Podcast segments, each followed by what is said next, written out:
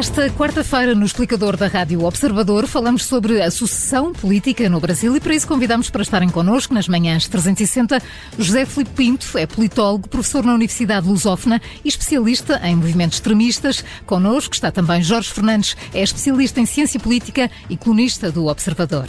A moderação deste explicador é do Paulo Ferreira. Muito bom dia, bem-vindos ambos uh, ao Explicador. Uh, Jorge Fernandes, uh, começando por si, isto, quase 48 horas depois, Jair Bolsonaro fez a primeira declaração, a primeira reação à divulgação de resultados. o que é que se pode tirar daqueles 126 segundos de, de reação? Bem, bom dia antes de mais, Paulo, obrigado pelo convite. Bem, eu acho que as instituições brasileiras deram uma prova notável de consolidação e que, e no fundo, mostraram que a democracia brasileira verdadeiramente nunca esteve em perigo ao longo dos últimos quatro anos, apesar do, dos vários, de, enfim, temos clamado que a democracia estava em perigo, a democracia nunca esteve em perigo. O que aconteceu foi uma erosão clara das normas de civilidade e de convivência democrática, isso foi evidente. Mas a democracia nunca é apenas um ator, e isto, e estes, este, esta transição, enfim, estes últimos dois dias mostraram claramente que a democracia não é apenas um ator. Respondendo diretamente à sua à pergunta, o, o que o Bolsonaro fez foi reconhecer, quer dizer, aquilo foi uma encenação e, e, não pode ser vista apenas, portanto, na encenação que foi, não, não se pode ver o, o, o, digamos, o discurso dele em isolamento. Deve-se ver o discurso dele seguido pelo, pelo discurso do, do ministro da, da, da, Casa, do chefe, chefe da, Casa, Casa Civil, Civil é? claro. em, que, em que disse claramente até, estou a falar em nome do Presidente, aquilo foi encenado, e foi um, um reconhecimento possível da derrota, digamos assim. E, portanto, o, processo acabou, de resto, portanto, o, observador de resto está, a noticiar hoje que Bolsonaro se reuniu com os, os, ministros, como eles chamam no Brasil, do TSE, que reconheceu preto no branco que acabou, e portanto penso que, de, de, quer dizer, dentro dos uhum. cenários de catástrofe que andaram a ser, uh, digamos, reconhecidos nos últimos, ou pensados nos últimos meses, e especialmente até considerando o resultado que, apesar de tudo, percentualmente não é muitíssimo expressivo, é um resultado relativamente à justa, as coisas acabaram por correr bastante bem. Uhum. Uh, José Felipe Pinto, bom dia, bem-vindo também a este explicador. Uh, há aqui uma tentativa de Bolsonaro também preservar o capital político que decididamente tem. O Jorge Fernandes acaba de sublinhar que ele teve mais de 49% dos votos, é muito. Uh, isto que recomenda cautela e que se mantenha ali dentro, obviamente, da, daquilo que são as regras e as práticas democráticas? Bom dia, Paulo. Bom dia, Jorge. Eu diria, primeiro que tudo, que uh, Bolsonaro, como tem o apelido Messias, eu estava com medo dele uh, ter lido o Gênesis, é que no sétimo dia Deus descansou. E eu pensei que ele falaria no sétimo dia. Falou no segundo dia, ou 48 horas depois, porque estava limitado pelo normativo. E há aqui um dado que temos de desmistificar de uma vez por todas. Esta não foi uma eleição eh, eh, de uma luta da democracia contra a ditadura. Isso é uma falácia completa. Neste momento, o Brasil é uma democracia imperfeita, não está muito abaixo do, de, do índice da democracia que, com o qual, ou pelo qual Bolsonaro recebeu de, o país, portanto, não significa muito claramente que o Brasil é uma democracia. Portanto, Segundo elemento importante uh, a frisarmos, Paulo, prende-se com isto, é que o índice de democracia tem cinco rubricas, tem cinco categorias e, de facto, o funcionamento do governo é aquela categoria mais baixa. Mas, mesmo assim, não cai nos regimes híbridos, cai nas democracias imperfeitas. Está quase no limiar, está um pouquinho acima do limiar, mas este dado tem de ser dito para percebermos também o discurso de Bolsonaro. Bolsonaro é um populista, eh, é um populista cultural ou identitário. Lula da Silva é outro populista, um populista socioeconómico. E o discurso de Lula da Silva, que, eh, de vitória, e o discurso de Bolsonaro de assumir a vontade do povo brasileiro provam precisamente que estamos perante dois populistas. Portanto, o que aconteceu ontem naquele discurso teria de ser sempre um discurso curto. Porquê? Porque não era um discurso de vitória. Segundo, eh, falou para o seu povo, e o seu povo são os 50, mais de 50 milhões que votaram nele. Ele fez questão de frisar isso. Nunca falou em derrota, nunca falou em, eh, no nome do seu adversário e mostrou orgulho por, pelo percurso que fez à frente do seu governo. E claro, depois entrou nos elementos irrealistas, como por exemplo quando ele diz superámos a pandemia. Nós sabemos que a pandemia no Brasil uh, enterrou uma quantidade muito considerável de pessoas que poderiam ainda estar cá hoje. O importante é percebermos que hum. quando ele diz que, uh, e cingindo a sua questão, quando ele diz que uh, está cá, que vai continuar, que os sonhos estão mais vivos do que nunca. Verdadeiramente o que aqui está é uma sobrevivência política, mas uhum. simultaneamente a garantia de que vai continuar a jogar o jogo político. Havia duas questões aqui. É se ele privilegiaria a sobrevivência pessoal ou a sobrevivência política. Parece que ele dá a primeira como adquirida e passa, portanto, para a segunda dimensão. E, portanto, está aí para, para, para continuar, Jorge Fernandes. É também essa leitura que, que pode ser feita. Uh, Bolsonaro veio para ficar e estes eh, quase 50% dos votos uh, estão ali em cima da mesa e ele vai ficar com eles, de alguma maneira, como seu capital político e vai continuar ativamente na política. Bem, eu, eu não, não, não discordo, eu discordo, perdão, discordo da ideia de que, de que o Brasil é democracia imperfeita, aliás, estes, se houve coisa que estes, que estes dois dias mostraram, ou e três dias de resto, todo este processo eleitoral mostrou a força das instituições brasileiras, a força, a capacidade que as instituições têm de constranger, eh, digamos, eh, atores que poderão ter veleidades, digamos assim, de fazer determinadas determinado tipo de ações que seriam fora do campo e das normas democráticas. A rapidez no domingo com que determinado tipo de. Não são apenas pessoas. O Arthur Lira, enfim, fala hum. como como em nome pessoal, mas fala então também em nome de, de, de, Presidente da Câmara dos Deputados, a capacidade do Tribunal Superior Eleitoral. Portanto, toda, todo o arco de, de instituições em volta do Bolsonaro muito rapidamente aderiu, digamos assim, às normas democráticas, isto é, conseguiu uh, constranger os, os potenciais caminhos de ação que o Presidente teria se quisesse contestar a eleição. E, portanto, isso foi uma mostra, na minha opinião, notável da saúde da democracia brasileira. E houve vários politólogos brasileiros que chamaram precisamente a atenção para isso. Portanto, Bolsonaro, mesmo querendo e mesmo tendo intenções, percebeu rapidamente que estava num beco sem saída. E, portanto, esse beco sem saída não foi criado a partir do nada, foi criado a partir desta teia institucional que o colocou perante o facto consumado de 48 horas depois eh, não ter nenhuma hipótese, quer dizer, e portanto ter que reconhecer eh, de forma da forma possível, uhum. digamos assim. Não lhe deu, uh, ninguém lhe deu alternativas, basicamente, claro.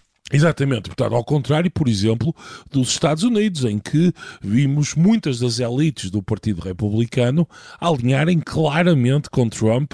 Aliás, sabemos hoje em dia que, inclusive, juízes do Tribunal, do Supremo Tribunal nos Estados Unidos estiveram em conluio com Trump depois das eleições a passarem informações, etc, etc. Portanto, as, surpreendentemente, a democracia brasileira deu ar de ser bastante, de, um, de, um, de ser bastante mais forte que a democracia norte-americana e, portanto, acho que isto, ao contrário do que estava a dizer o, o outro convidado, foi um, um, um, exercício claríssimo de, de José, de, de, de, José Filipe Pinto. Já, Jorge Fernandes, só esse ponto ao José Filipe Pinto. Há pouco, quando, quando disse de facto que, que, que a democracia brasileira é imperfeita, eh, queria-se referir aqui à, à, imperfeição teórica que, no fundo, todas as democracias terão, terão ou não, queria mais longe não, que isso? Não, eh, não. A questão, é, eu admiro-me que o Jorge Fernandes uh, tenha feito esta interpretação porque é perfeitamente uma interpretação sem sentido. De facto, o Brasil, o Brasil eu volto a repetir, eh, é uma democracia imperfeita. Como Portugal durante muitos anos foi uma democracia imperfeita, aliás, oscilamos entre as democracias perfeitas e as democracias imperfeitas, apesar de no patamar superior destas, por uma coisa muito simples. A democracia, como eu ensino aos alunos de ciência política, a democracia mede-se e mede-se a qualidade dessa democracia. E mede-se, por exemplo, com o índice de democracia do The Economist, que era a minha referência no outro elemento. Mas também se mede com o VIDAM. E em todas elas, em todos esses índices, uh, o Brasil é apresentado como uma democracia incompleta ou imperfeita. Como os Estados Unidos várias vezes descem para esse nível. As democracias perfeitas, eu não tenho aqui o índice à minha frente, mas a última vez que eu vi eram 22 as democracias perfeitas no mundo. Praticamente quase todas, ou a grande maioria, também a Austrália e outros países, no norte da Europa. Este não é um dado subjetivo, é um dado objetivo. Medem-se cinco uh, categorias e essas cinco uhum. categorias dão um índice. E esse índice uh, depois vai uh, medir a qualidade da democracia. Portanto, o Brasil, neste momento, é uma democracia imperfeita, como durante todo o governo de Lula foi uma democracia imperfeita, não é um regime híbrido. As democracias, o sistema, uh, os regimes dividem-se em quatro: as democracias perfeitas, as democracias imperfeitas, os regimes híbridos e os regimes autoritários. E depois há dois patamares dentro de cada um destes índices. E, uh, e uh, estes índices estão perfeitamente quantificados. Portanto, nós sabemos quando é que começa a democracia perfeita, onde é que está o primeiro nível dela, onde é que está o segundo hum. nível dela. Acho Portanto, que este dado é um dado objetivo. Está, está esclarecido como é que olham para, para, de facto, para esta classificação. Uh, Deixem-me regressar aqui à questão, de facto, de, de, do futuro de Bolsonaro, Jorge Fernandes. Uh, aliás, a, a, questão anterior já ia por aí.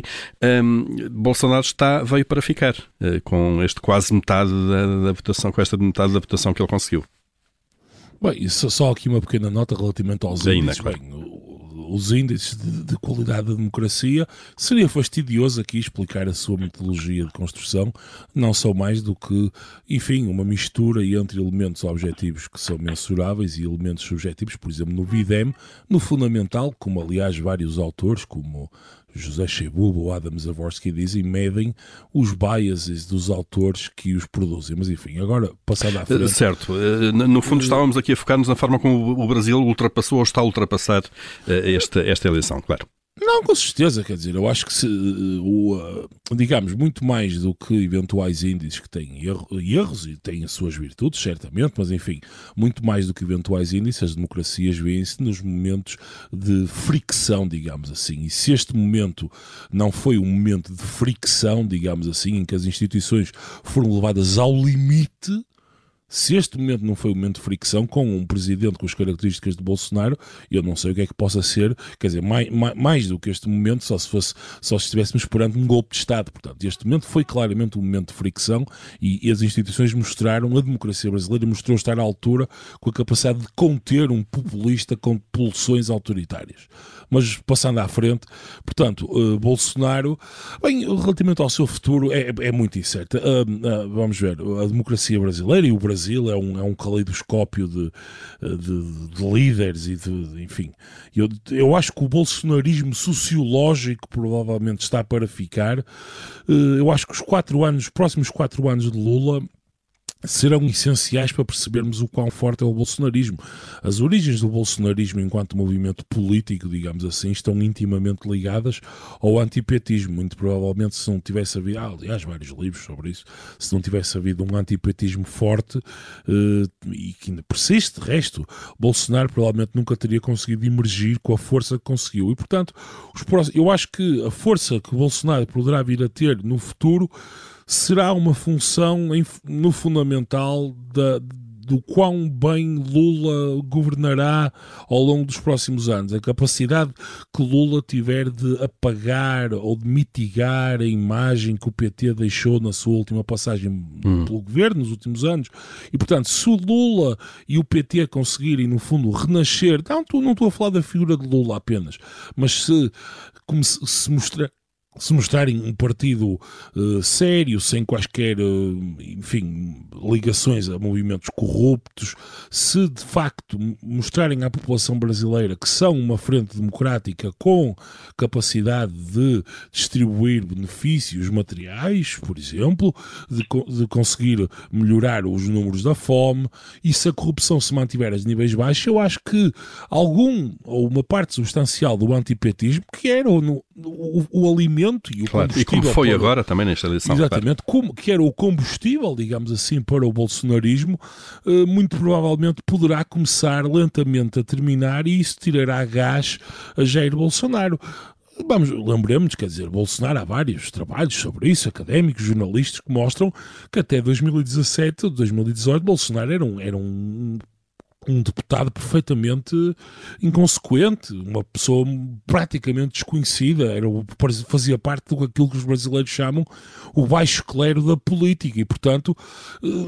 eu penso que, acima de tudo, teremos de olhar para o governo Lula e teremos de olhar para o, para o quão bem Lula governará para percebermos se haverá algum tipo de margem de manobra para que pelo menos uma parte substancial do bolsonarismo possa ser eh, desmantelado, digamos assim. Claro. Isso, acima de tudo, mais do que as ações do próprio Bolsonaro, eu acho que isso poderá ser o, o, o digamos, o, a causa do, do, que acontecerá ao destino do bolsonarismo enquanto movimento sociológico. O espaço, o espaço que a governação lhe der. Uh, José Filipe Pinto, nós olhamos agora neste caso, uh, no caso concreto do Brasil, se recuarmos uh, cerca de dois anos, aconteceu a mesma coisa nos Estados Unidos. Esta, esta moda, não sei se lhe posso chamar, de movimentos mais à direita, de contestarem eh, resultados de eleições, de demorarem eh, a aceitar derrotas, de tentarem de alguma forma instigar protestos populares eh, quando são derrotados. Isto veio para ficar de alguma maneira? Eh, há aqui alguma ameaça